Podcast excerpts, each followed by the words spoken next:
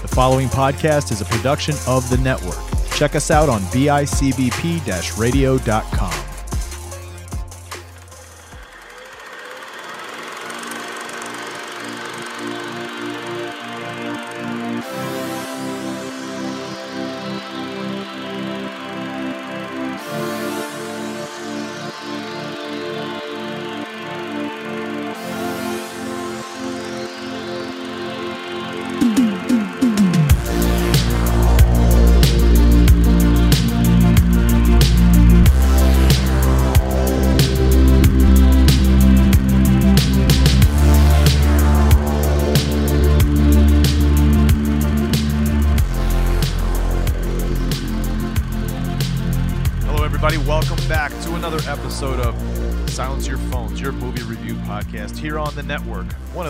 entertaining shows found at bicbp radio.com.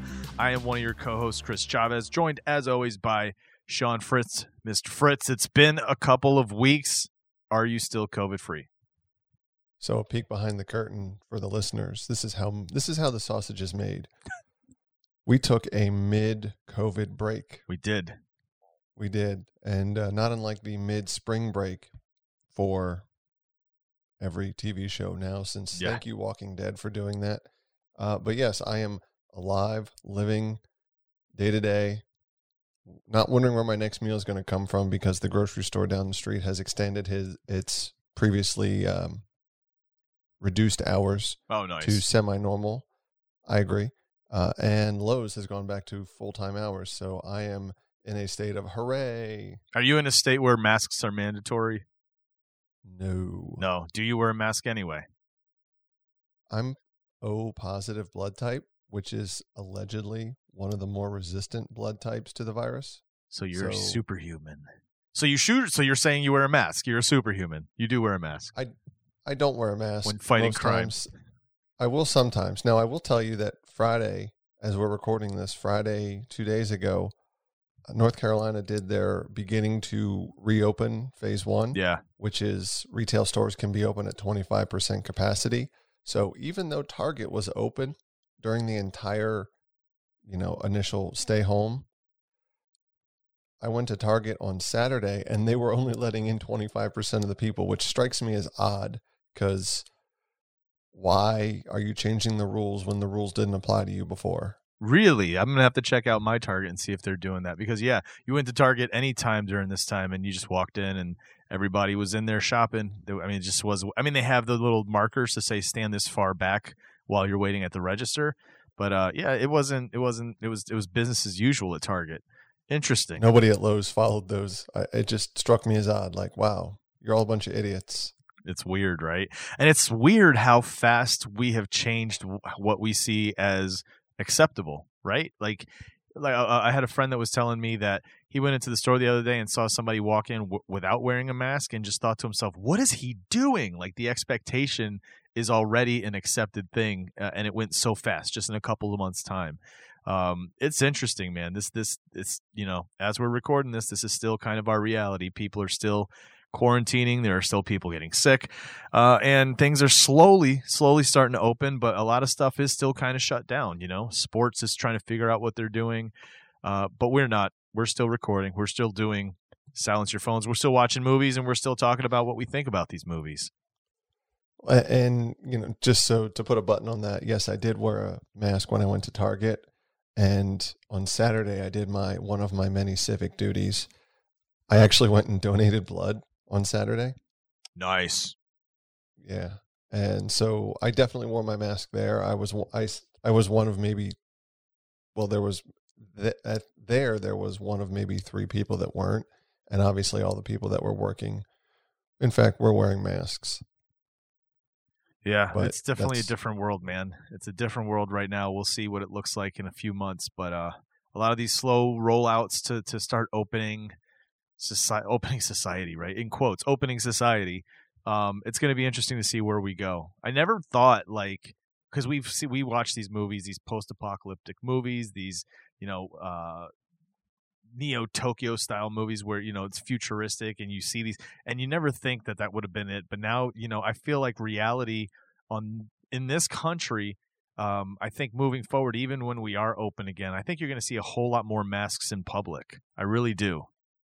Well, and and speaking to that point, I read an article and I forget exactly where they were, what geographic area they were talking about. It might have been California, it might have been uh, New York somewhere, but Chinatown or Koreatown or one of those major, uh, those densely populated areas that are primarily uh, Asian, they had the lowest amount, the lowest percentage of the population that was affected because they Mhm. always, a lot of them will wear masks. Yeah. Yeah. And I think it comes from you know their country, and I think a lot of it came from a lot of Japan uh, was after World War II, right after the the, the nuclear bomb, uh, the atom bomb. Um, that's where a lot of the whole wearing the mask thing came out for their culture, or were they wearing masks before? I thought it was from anime. It may it may have been anime. They're just like, look at how badass this looks. We're gonna wear it in culture. But no, you're right because that's that was kind of more of an accepted thing and part of the culture. And I think we're gonna see that. It's gonna be def. It's definitely gonna be interesting. It's gonna be interesting to see what it looks like going back to things like going to the movie theaters when it's a packed house. Like, how does that look now? Uh, you know, will people be wearing? How do you wear a mask and eat popcorn at the same time? How are you gonna do that? I think you need a mouth like the alien in the movie Alien. and that's how we transition. Yes, that's right, folks. Uh, this week, the movie we're watching is 1979's Alien. Some of you may have figured out we're not home yet. We're only halfway there. Mother's interrupted the course of our journey. Why?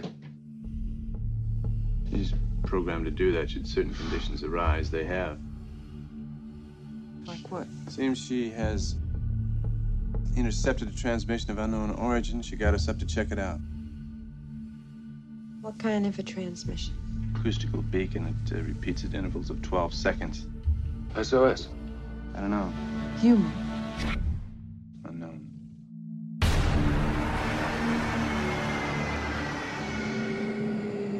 Can't see a goddamn thing. Ash, can you see this? I've never seen anything like it.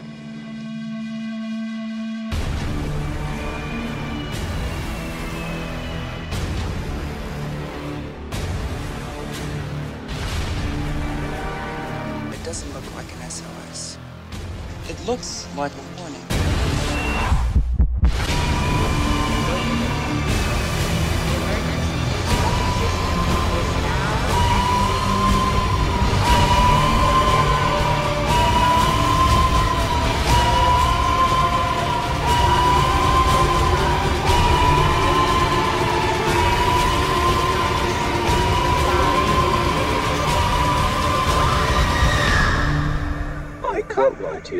chances. But. You have my sympathies. Did you when you watched this to to discuss it for the show? Was this one of these movies you saw for the first time, or had you already seen this before? So the full movie was my first time in watching it. I had no I I had seen the prequel Alf on TV. I had I, that's awesome. and, and I had seen Captain Marvel, which I noticed a lot of the subtle elements in Captain Marvel were in were were kind of borrowed, if you will, from this movie. But I had never seen this movie in its entirety before. Um, I had just seen, and you know, from through pop culture references, you know a lot of this stuff. Yeah, You know, so. But I have seen Alien versus Predator in the movies theater, and I would not recommend that. uh, so yeah, so you're very aware of this creature. A lot of the, like you said, a lot of the main, the biggest scenes in cinema history uh, have played out throughout pop culture in reference to this film. Um, I They reference it in Avengers. Um, Yeah. the Infinity War. Spider Man references it. That other really old movie. Yep. Oh, that's right. That's right. It's so heartbreaking, man. Um, no, but so this film, I think I was just telling you before we started, the last time I saw this movie was easily 20 something years ago. I was probably 13, 14 years old. Um, and it's, uh, yeah, I, I, remember, I think back then, I don't really, I didn't appreciate a lot of what I appreciated this time around watching it.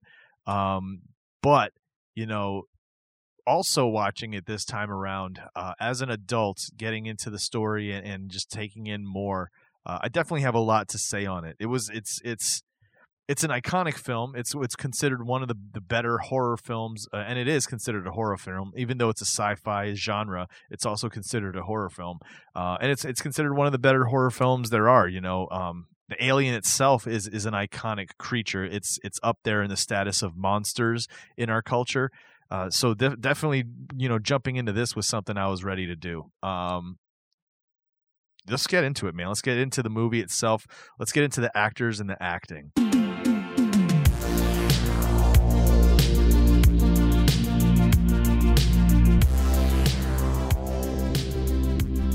So this cast, um, pretty decent cast, man. Right? Like it's not a bad cast.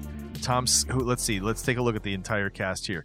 Uh, Tom Skerritt is in this. Sigourney Weaver, Veronica Cartwright, uh, Harry Dean Stanton, John Hurt, Ian Holm, Yaphet Kotto. Uh, I can't even say this other guy that plays the alien, Bolaji B- Badejo, and Helen Horton as the voice of Mother on the ship. Uh, imme- Don't forget Goose from Captain Marvel. and Goose from Captain Marvel. Um, there you go, dude. Immediately, Sigourney Weaver, right? Like this was one of the films that catapulted her into stardom. Was the role of Ripley in Alien? And if I'm not mistaken, Ripley was just written as a character, not necessarily a female. Mhm. And at a table read, she read it, and then that was, and they're off to the races. Yeah, she uh, it was her first leading role in, in a major motion picture, um, and immediately we get this like the way they play this character. Uh, she she already has this. At first, I forgot like what her role was in the on the on the ship on the as as part of the crew. But then when she really starts to kind of step up, and you see some of these men balk uh, at her, you start to realize, oh, that's right, she's got a higher rank, and so she's already kind of put into this role of um, a, a powerful female. Like you said, originally it's written as a character, not male or female. So when she's playing it, she's playing it. I- I'm not sure. Was the director thinking, "Hey, you've got to play it as if it was a man," or was this a conscious effort? I'm not sure, but you know, it's there. It's it's completely blatant, immediate that this is going to be a strong female. She has no problem telling the men what to do. Exactly. Um, Tom Skerritt's in this. Tom Skerritt is he was in uh, the movie Mash. he was Top Gun. Top Gun, yep. Um, a movie called A River Runs Through It. That's an old school movie. Uh, he's been in a few films, but this is one of his his more known films as well. Uh, at least amongst the sci-fi pop culture, you know, horror genre. He plays the the captain of the ship of of, of the Nostromo is the name of the ship. Um, I got You're missing a big. He was in Contact. Oh, that's right. He was in contact. Um, so let's let's speak to the acting. I mean, we have a lot of these good. Uh, let, uh, first, let's go to the act more of the actors. We have Harry Dean Stanton. Uh, Harry Dean Stanton's been in a lot of movies. If you if, when you see him, you're like, oh, it's that guy. I remember him from Godfather 2. Uh, know him in Alien. Um, what else was he The in? first Avengers. First Avengers. He's in Pretty in Pink. He's in Repo Green Man. Uh, yeah, dude, he's in a lot of films. Um, Ian Holm, okay, Sir Ian Holm, Cuthbert, man.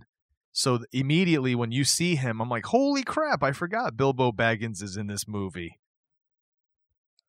Oh, how about that? Yeah, he's Bilbo Baggins, dude. Uh, so Bilbo Baggins is in this film. He's also been in other like, you know, well-known films back in the days. A 1967 Tony Award for Best Featured Actor in The Homecoming.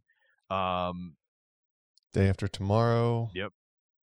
Uh, oh, he was in um, where did I just saw it? The Aviator, which is what a lot of people fi- uh, regard as a uh, what is that? A sleeper movie.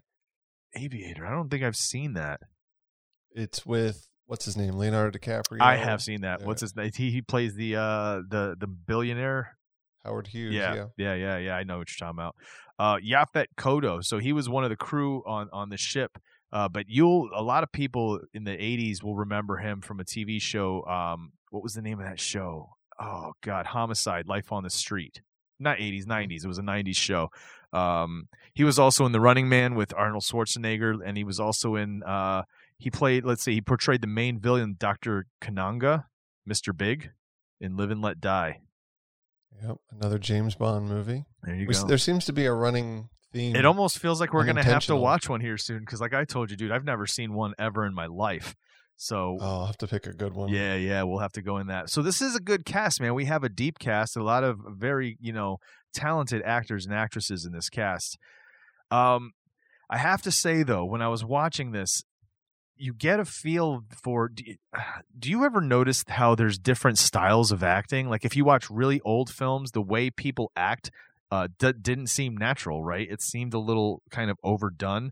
And nowadays, it feels like it might be natural. But if you watch the film maybe 20 years from now, you're like, whoa, what, what's up with the way they're acting? You know what I mean?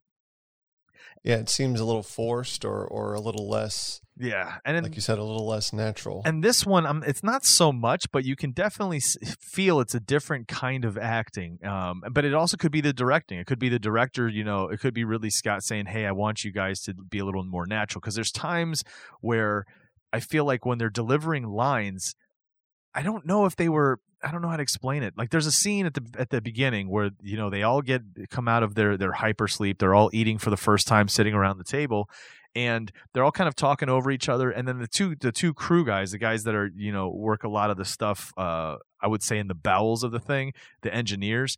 Um, they start complaining about the pay they're getting, right? That they're they're they're pulling this this this load, and they should get the equal pay. Um, and I think when they get the response they get, they it's, I couldn't tell were they supposed to be angry or joking around. Like I couldn't really tell.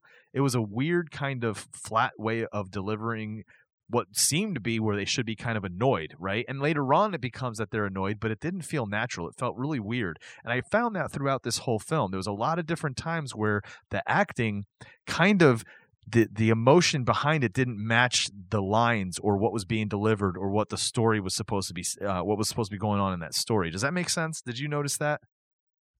Uh, I didn't really see that because I hadn't seen the movie before.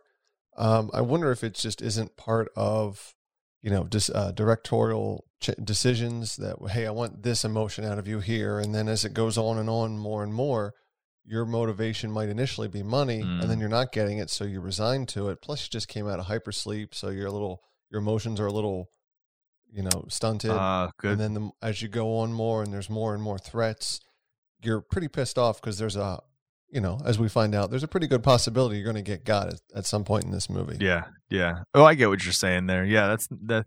I get that definitely. Uh, I just remember I was watching it this time around, and, and there was a few times where uh, they kind of speak over each other too, and I had to like go back and turn it up so I could pick out what was being said sometimes, and I felt like really like.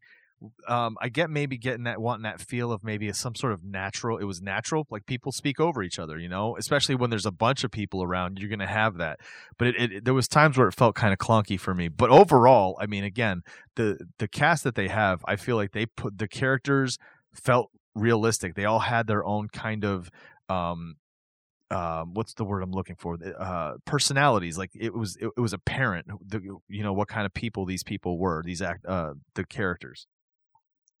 Oh yeah, I mean, you're not going to get the same type of attitude from an engineer as you are from a a, a science person as you are from somewhere, you know, from from an officer. So you're to and you know, and that comes from in some cases experience or from training or just what your focus is, you know, what your interests are. But uh, uh, speaking to your point about where they're talking all over each other, I watched this with the captions on. It was it is on HBO Go, so thanks to mom and dad, I get to watch it for free.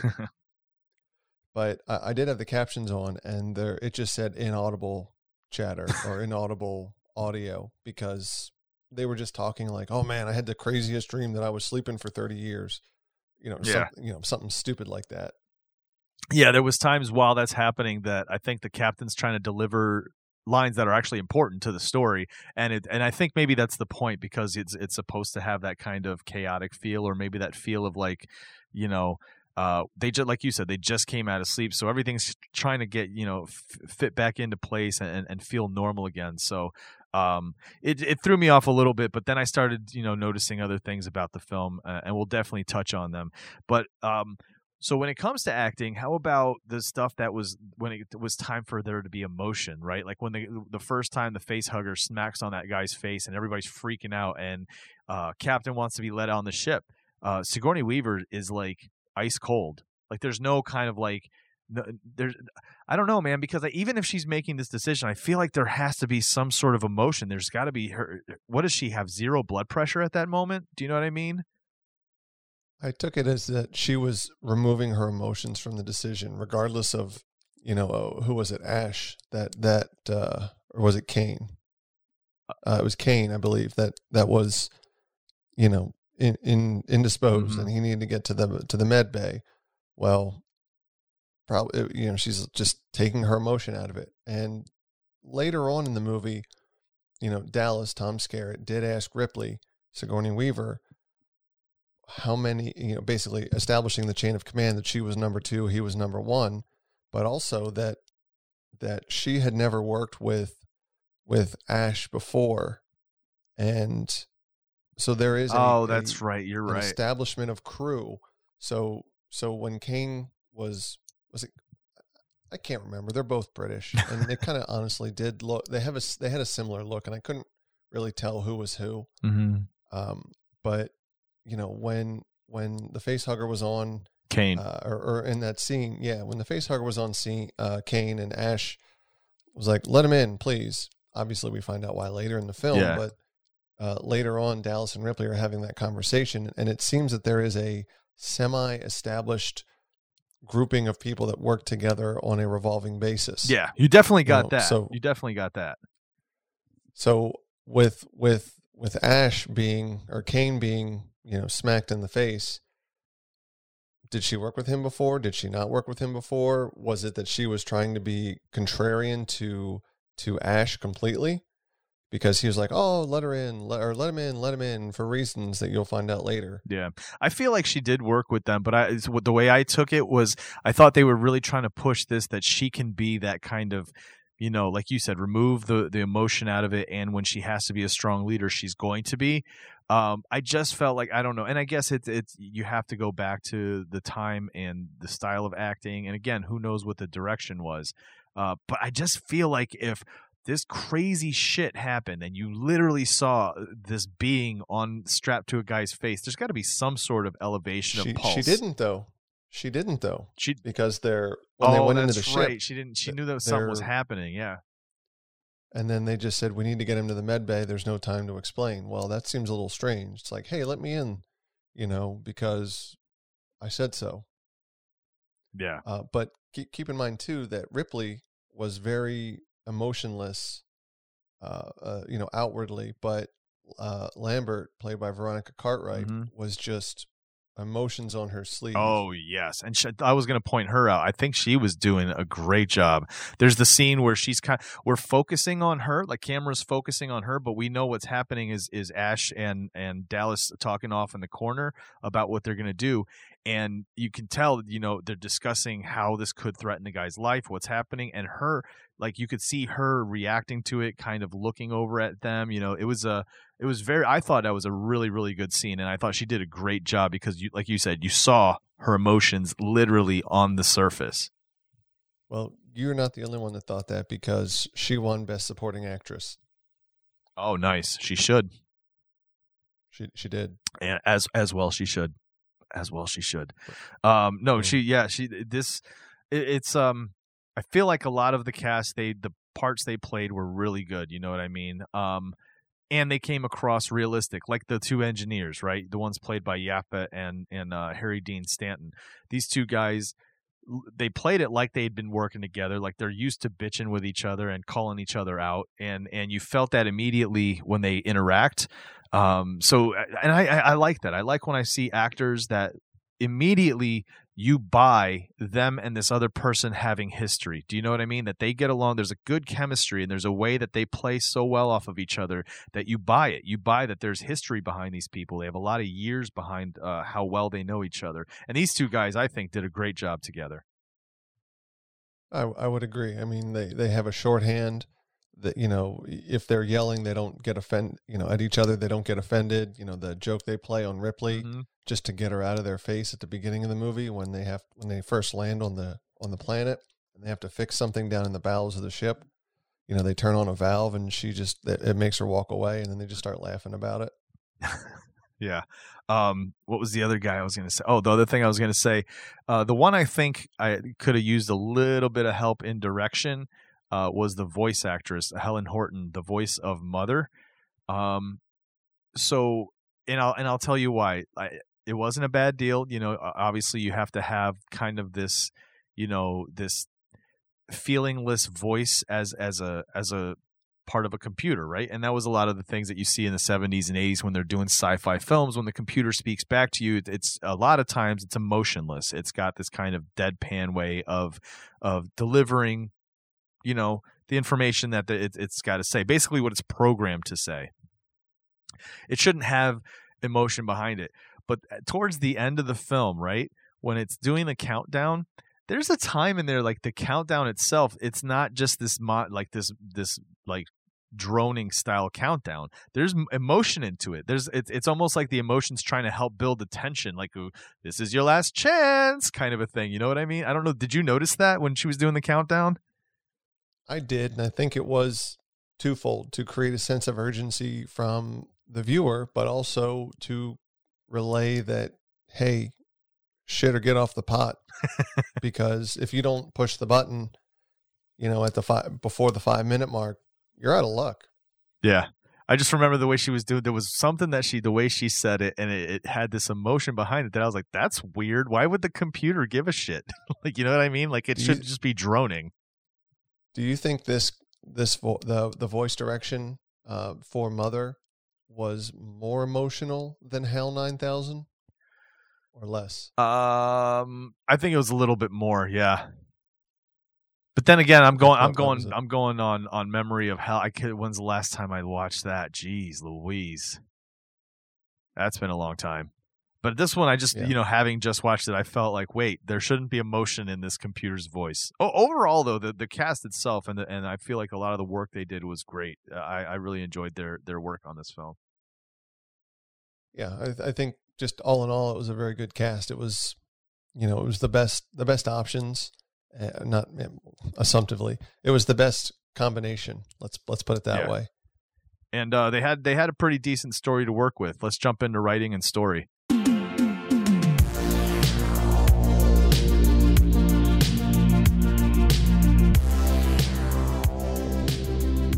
So the idea behind this is it's obviously it's in the future, right? And we have a, a commercial space kind of like a tug. It's it's basic it's a transport vehicle that's transporting uh, I can't remember what did it say at the beginning of the film. It's some sort of ore mining or something from some planets, right? And it's transporting it back to I don't know if it's Earth or whatever planet or moon they're supposed to be going to. Um, and we know, you know, in reality, traveling through space is it's almost impossible. Like you'd never really be able to experience getting from one point to another without some sort of wormhole or some sort of shortcuts. It's so vast that you'll live outlive the time you know before you get to where you got to and for this the way they explain it is you go into some sort of like hyper stasis this kind of uh you know deep sleep Deep sleep. yeah. And it's supposed to slow you down also so you don't age as fast. But the idea is is they're they, you know they they're going to be sleeping the entire time and that the only reason that they'll ever be uh, awoken is by the time they get to their destination or if the ship mother uh, determines that there's something that that needs attention uh, whether it's danger or or you know malfunctioning it'll it'll awaken them uh, and then give them the information they need so that they can address what's going on and that's what happens in this film. At the very beginning of the film um, you know we see this ship and you know what i really liked about a lot of this is it's got that really old school kind of 70s thought of what the future looks like. Do you know what i mean? Mhm. inside the ship Mhm. the lighting it looks so great. There's a lot of real long kind of camera tracking shots at the very beginning of this film. Uh, that to me it really kind of sets this feeling of solitude. Like first of all this is what it's like in these hallways. This is how enclosed it is. And also look at us in space. This is how big this thing is but it's this tiny in this vastness of space. So they wake up because you know uh something goes on and we find out that you know it's been it's it, that there's a there's a signal that they're receiving from and, and so that's what kicks off this story. Uh, and then they find out they end up going to this planet and as the story goes they land they they come across this weird you know contraption. They don't know what it is. It's an alien style contraption. When i say alien i just mean you know not of anything that they were they knew. Um and which it also causes signal disruption too. Yeah. so it's that's why you know the video feed they had wireless video feed too. And granted nasa had you know Yep.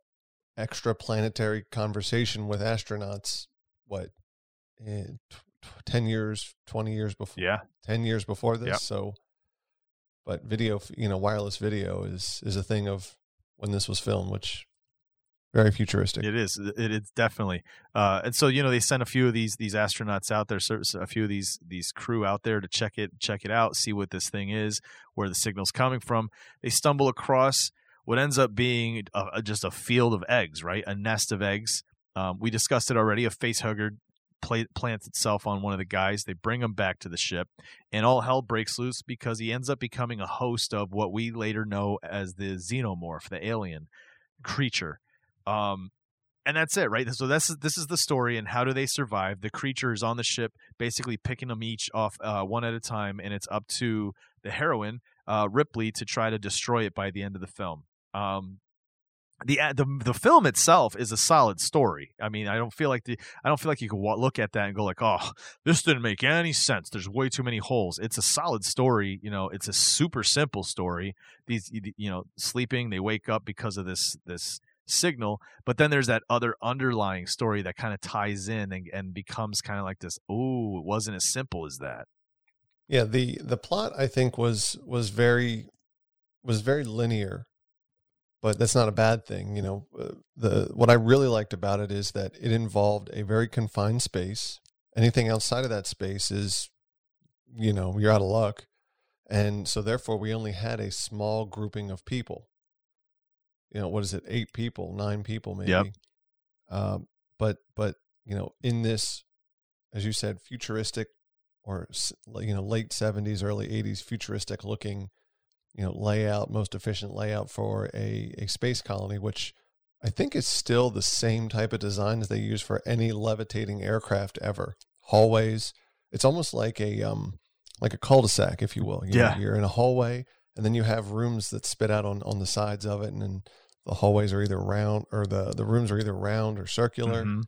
and you know it seems to be the most efficient way i guess at the time and still but you know i i really thought the story was well paced was you know the the emotion and the height of the the story uh, was you know it, it built to a crescendo uh, at the end. You know there was one or two small swerves the you know not to get into the the editing and the effects or or whatever but you know the the releasing of little bits of information uh, and the way things were shown definitely uh, it definitely helped with or when you watch the movie for the first time it definitely helps you stay involved Mhm. and you know even though it's an older movie and, and as you said the acting is a little stilted because of you know who knows why the direction the director the type of you know uh, you know the time itself yeah character qualities exactly the the way that it was filmed was it up converted to hd and has that weird back to the future makeup scales on Mhm. it um, or is it you know is it just a byproduct of be, using the type of film instead of digital at the time? It, it you know it, it kept me engaged uh, and and and very interested in what's going to happen next. Uh, i wasn't looking as much in the background because i know older movies aren't going to do that as much. They're not as clever like that or the story was what you were right. what the main point was watching, not what was actually happening in the background for something later on. right Because the, sequel didn't come out for eight years. right But yeah, but I, I thought overall the the story and the plot were really well done. The the slow reveals were really well done, and it added to the suspense that was building just from where's the xenomorph or where's the hugger. oh yeah We find out later that it becomes not so much; it's a xenomorph at this point, and then the reveal of the you know the mouth and then the mouth within the mouth Oh. and then the tail you know and, and it's like jaws you don't see the whole thing until close to the end Mhm. Yeah, that's nice. That's So nice. Uh, yeah, exactly. I like that. I like that. Like Jaws, man. Um, yeah, this movie, I gotta say, um, this it's it's I said at the beginning of the film that or at the beginning of the podcast that this film was actually cons- supposed to be a horror film. It's a sci-fi film, but it, it comes across as horror. Did you uh, with the way this story plays out and the pacing? For me, it very much felt like that. I remember just sitting there thinking, like, I forgot, like how truly creepy this really is. Do you know what I mean? A lot of those moments when you're walking through those kind of cramped hallways, or when uh when the two guys, the engineers, are uh, in, in the belly of the, the the ship, you know, with all the pipes and all that stuff. And and let me ask you something. I have a question about this. Remember that scene where he, the the one dude right before he bites it is standing there and he's kind of like standing in in what seems to be this just kind of rain of water coming down. Where the hell is he, dude? Where where's this water coming from? What is that? I was wondering the same thing, and I was wondering why he was just standing there when uh, he he just stood there, and it's like waiting for a chair shot to the it head. took forever. you're like, oh, you lifted it up. All right, now, oh, got to put my hand up real quick at the last second. Like you, you're standing there, you're knowing something is going to happen. Yeah. Get out of dodge. yeah, yeah. It was. uh There was there was a little bit of that that happened, and and I, I don't know if it was just editing or you know they could have taken a couple frames out. It wouldn't have been too bad. It wouldn't have hurt anything. Right. But overall, I think that the whole feel, that really creepy, uh, you know, tension building uh, feel that is is a staple in a lot of horror movies. I feel like uh, really Scott nailed with this, you know. And it wasn't it wasn't just because with the acting and the writing. I mean, there was a lot that really works with this. The lighting, uh, the different angles that he used. Um, it was just I, I remember just sitting there going, man, I forgot how creepy this is. This is this is awesome. Yeah, yeah, they definitely did a good job with with all that. I would say. And I think what really kind of lends to it uh, would be the, the the sound, like the music in the background. So let's get into soundtrack and, and score.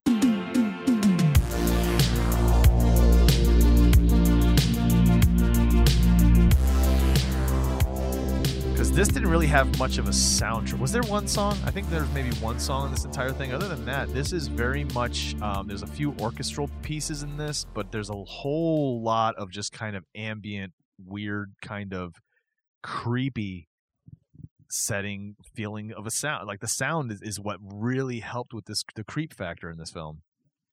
Yeah, I mean, it, it. There was definitely an eerie sound. I don't remember a lot of a lot of vocal, you know, songs. Yeah. Uh, I'm pulling up or trying to pull up the soundtrack here. Yeah, I feel like it was But it was I- all almost all score. I'm almost positive. I'm not. I can't say 100, percent uh, but it felt like I don't feel like I heard a song at all.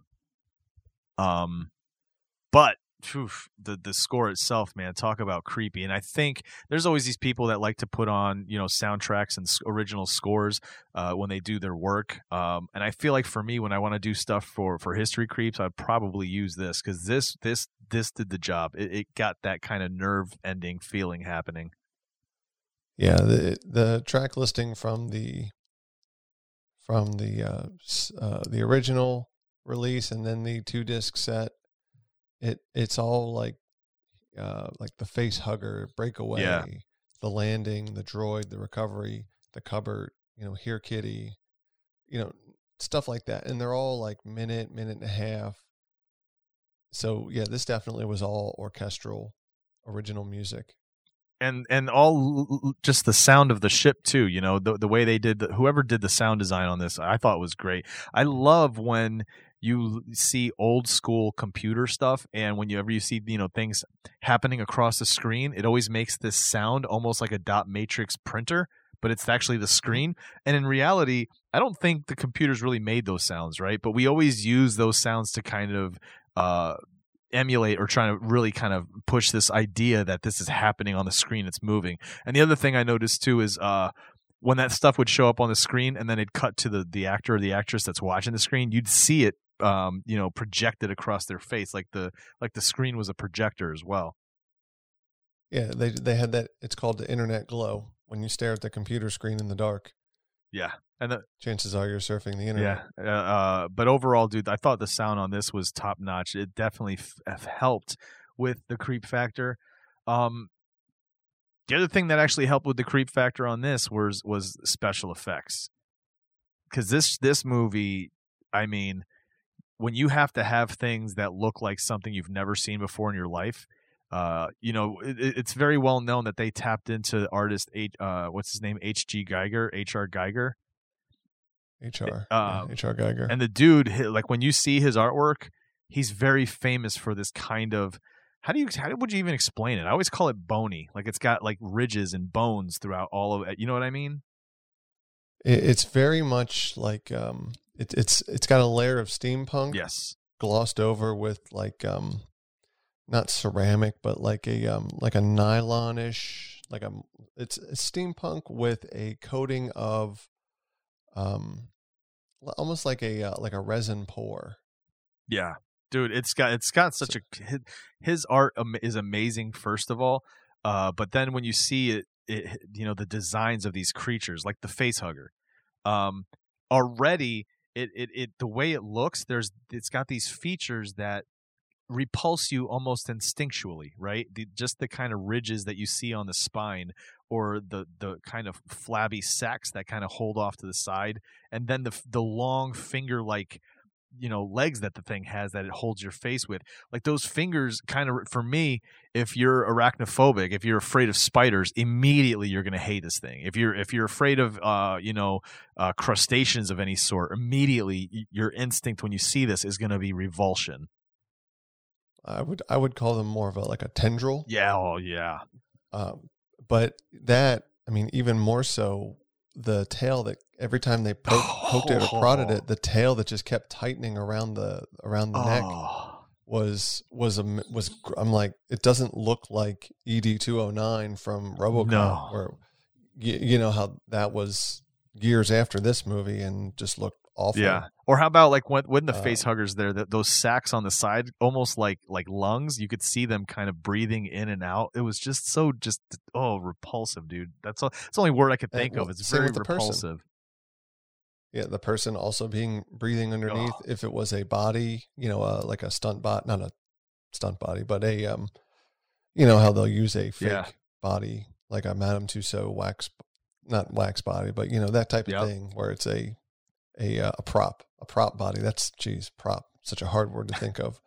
Ye- But I mean, they were working in tandem, and it was it was it was amazing how something so old was so very realistic. Yeah, seriously. Uh, and then the first time we ever get a, chan uh, a chance uh, sighting of what even the alien, the the xenomorph's going to look like, is when it's the the baby version, right? The little chest burster.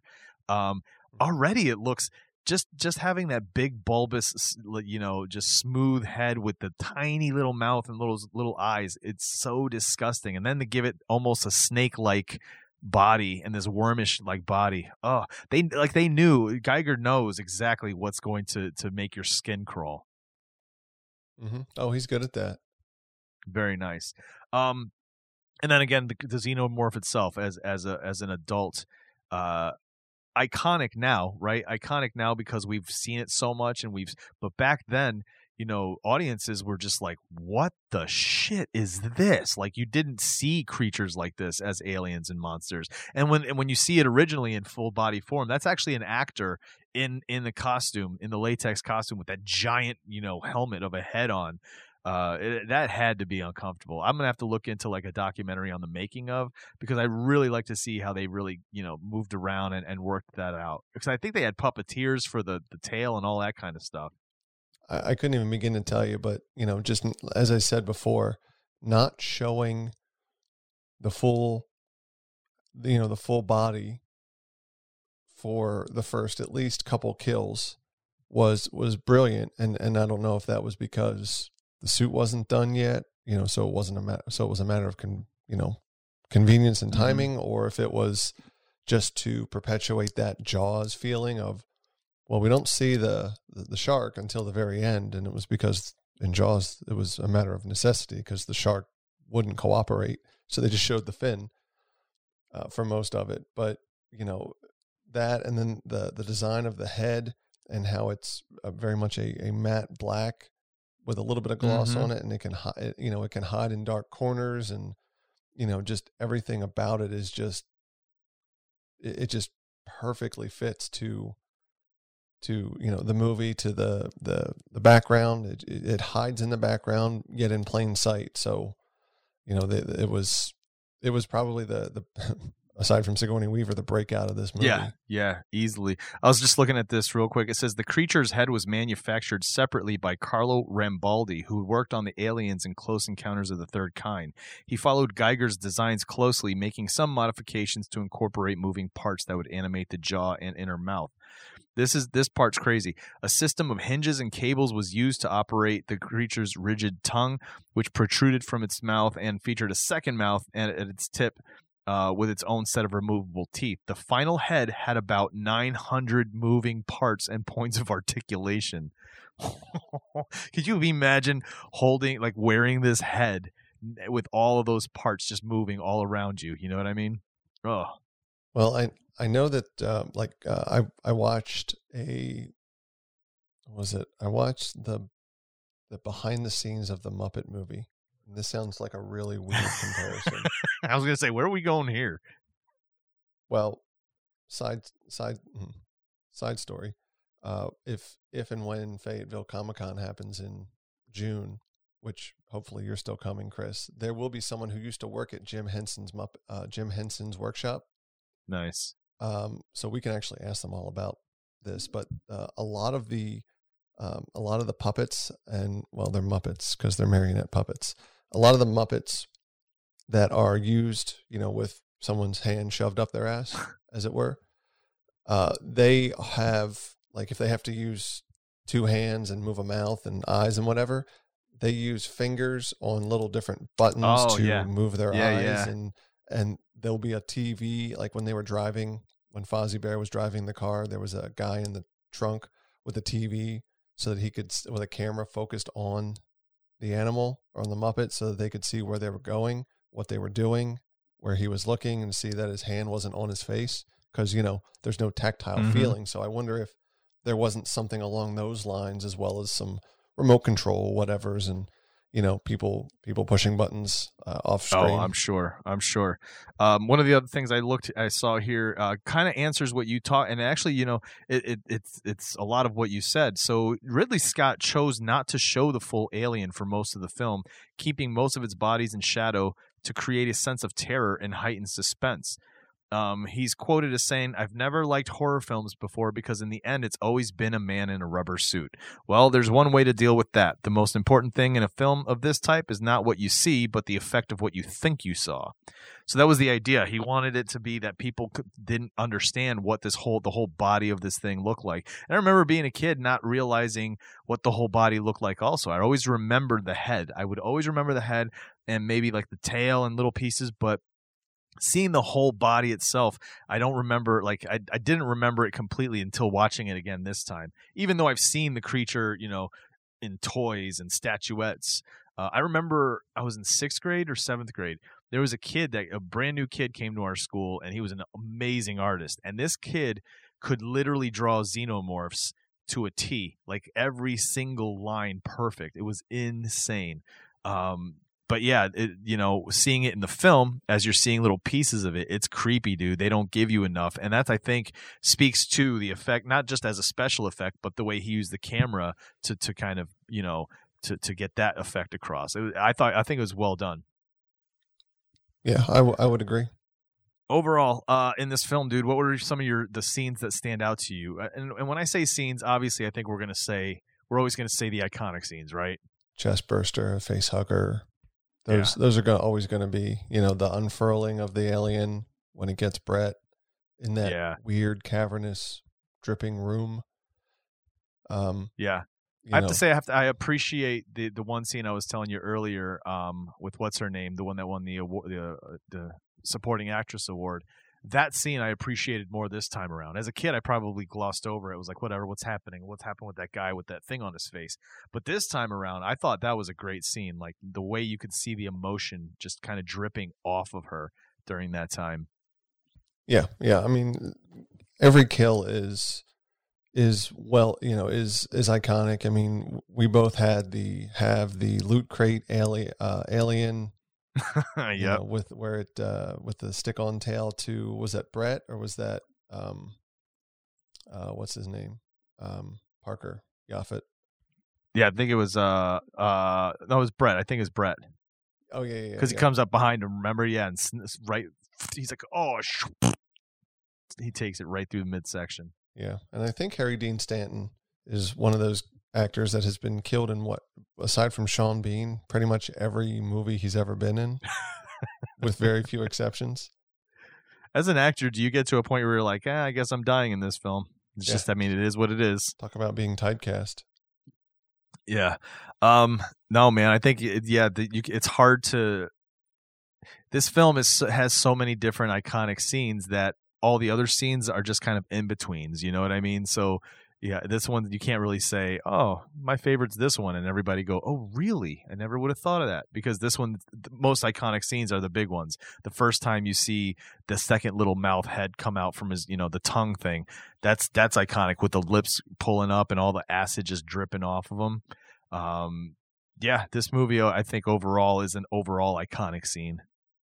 Yeah, yeah, I, w- I would agree. It's it's hard to pick out one small spot or one small scene that you know it, it that can sum up the movie more than any other scene. Yeah. So, how are we going to rate this, man? How many face huggers do you give Alien? Oh, I was gonna give it Shining Stars. Shining Stars. Remember at the Shining at the end of the movie, Sigourney Weaver Ripley's just like, "You're my shining star," and nonstop. It's like, all right, I get it. That's your Oh, that's right. Yeah, yeah, yeah. What's your What's your rating on that? What are you What are you giving it? Uh, I'm gonna go based on the factoring in the age of the movie and the filming technology at the time, the the the scene. I'm sorry, not the scenes. The well, the plot, the the acting, the interactions between the characters, the the effects, which are mostly, if not all, practical. The use of miniatures, which is my favorite. You know, instead of filming Yeah. a giant spaceship, they film a teeny tiny one uh, and and and all the what's the word I'm looking for here? The the scene, not the scene, the background. What's that shit called? Because I'm drawing a blank now. All of the background The the the. Why am I drawing accoutrements, the accoutrements. The, yes, the the accoutrements, and it's going to bug the living shit out of me now that I can't think of it. the um the scenes, the the spaceship insides that they were in, whatever whatever that was called. The sets, exactly. Again, just There like prop, another hard word to think of. uh, I'm going to give this. Um, I'm going to give this 4.6 out of five, wow. Okay. Nice. It- it- and and also because it actually has intrigued me into what happened. I know there there are three sequels plus two prequels, so it makes me think maybe I want to see what happens in these next official sequels and prequels. Not so much Alien versus Predator because no, but you know, I, I'm not going to deep dive into the comics, but I'm really curious now as to what happens in the next one at the very least, and if not beyond that. I gotta say, I can't remember any much about aliens except for that scene with uh, Sigourney Weaver with the shaved head and the, the alien coming right up next to her. I mean, it's a famous scene. I think it's even on the movie posters. Um, I couldn't tell you. I, I couldn't even remember myself. Uh, nice, dude. Nice. F- Would you say four point what? Four point two five? Six.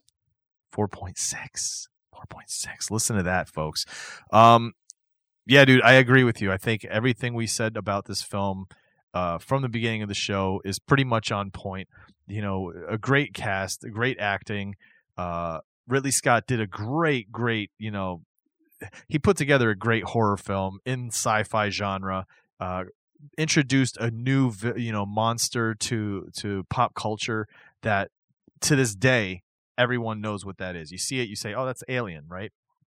So I think this is this is one of those films that for me is always going to be considered, and and and it, and it, it proved itself seeing it again. I remember just always thinking how much I enjoyed it, and I always held it up there as one of the better films. Uh, but watching it again just kind of solidified that. So I'm actually with you. I'm almost it's, almost going to hit that five rating, but I'm I'm I'm at 4.75 for me. 4.75 and I'm going to go with face huggers because the uh, the other .25 got chopped away and acid splattered everywhere and uh, you know put a hole through my computer. But Mhm. 4.75 face hug- face huggers on my end. Um, so I think we could both easily say that's going to find its way on the Silence Your Phones uh, DVD shelf in our collection. Um, Sean, why don't you tell the good people what movie we're watching next week? I will as soon as you look at your telephone, your cell phone telephone. Wow. Uh oh, what is this? I might have found an aliens me an alien meme and sent it to you. Oh, the, oh, that's amazing, dude.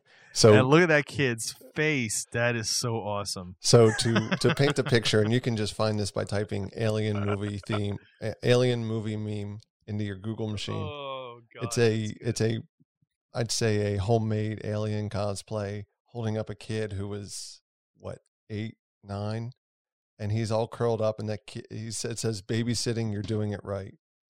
It's one of those awesome. demotivational posters. Um, Love it.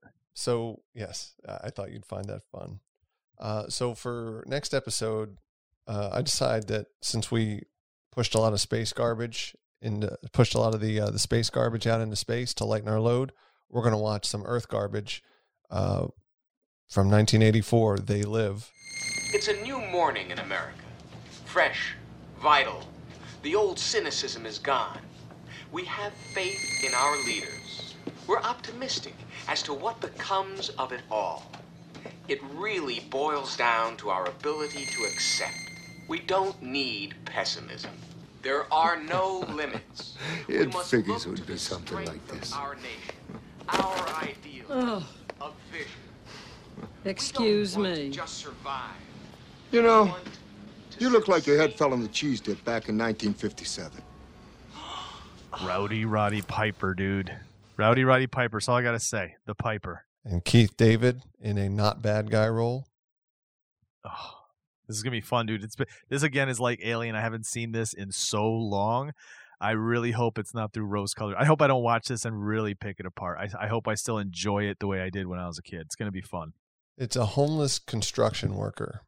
So I'm I'm just going to leave it at that. You draw your own conclusions. All right, guys. Thanks so much for listening to Silence Your Phones for Sean Fritz. This is Chris Chavez. It is once again safe to unsilence your phones. See you next week.